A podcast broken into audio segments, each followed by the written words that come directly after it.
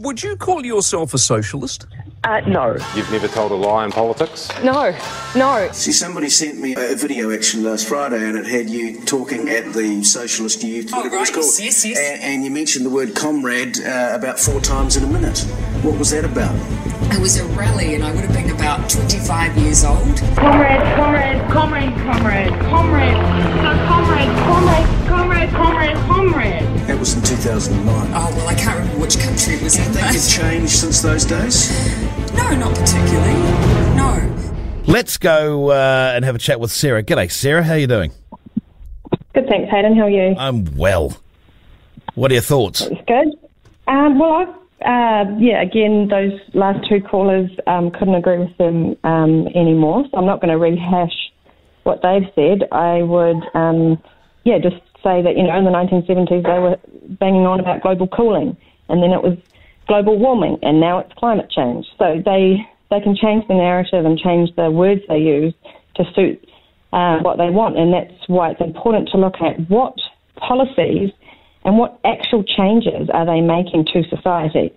Now, it's really important to differentiate, between what you were saying of the whole environmental degradation to, to rubbish or we're not clean and green. Like, that's one side of the environmental argument, but the, and that's separate to climate change. So it's important. Well, not no, no, I, I would say that they, they, they go in hand in hand uh, to a point, Sarah, because uh, w- with pollu- pollution and it's it's pulling apart the, the, fabric of, of, of how uh, you know how the how the world uh, lives and breathes and creates.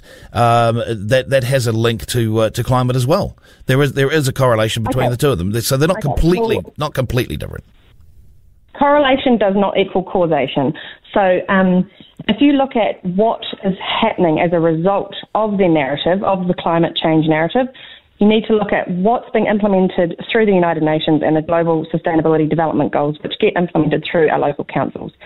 Now, you look at what they're doing to farming, they're going to make it much more difficult for farmers to do their job. And they're also implementing, obviously, tighter restrictions in urban areas through public transport and through building the building code. So, and it's the same thing that people need to look at with the COVID, uh, with the COVID narrative. What is happening? What is it, what's the implementation going to look like of these rules? It's tracking. It's taking away our fundamental freedoms. Now, there's a bigger agenda here, and you need to look at the World Economic Forum, Klaus Schwab. They lay it all out.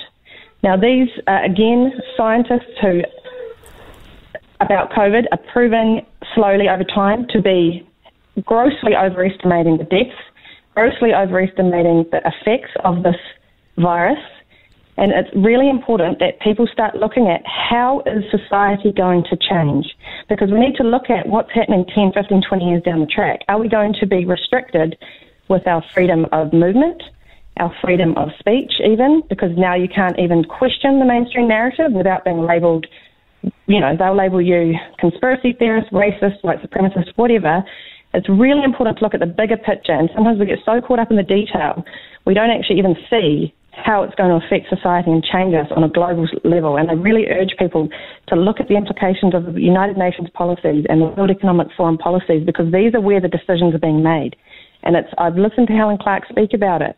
We all get our climate and our COVID policies from these much bigger global organisations, and it's not even a democracy anymore because New Zealanders aren't making the choices for ourselves, and that's what we need to focus on. No, well, well said. Thank you, Sarah. Appreciate that.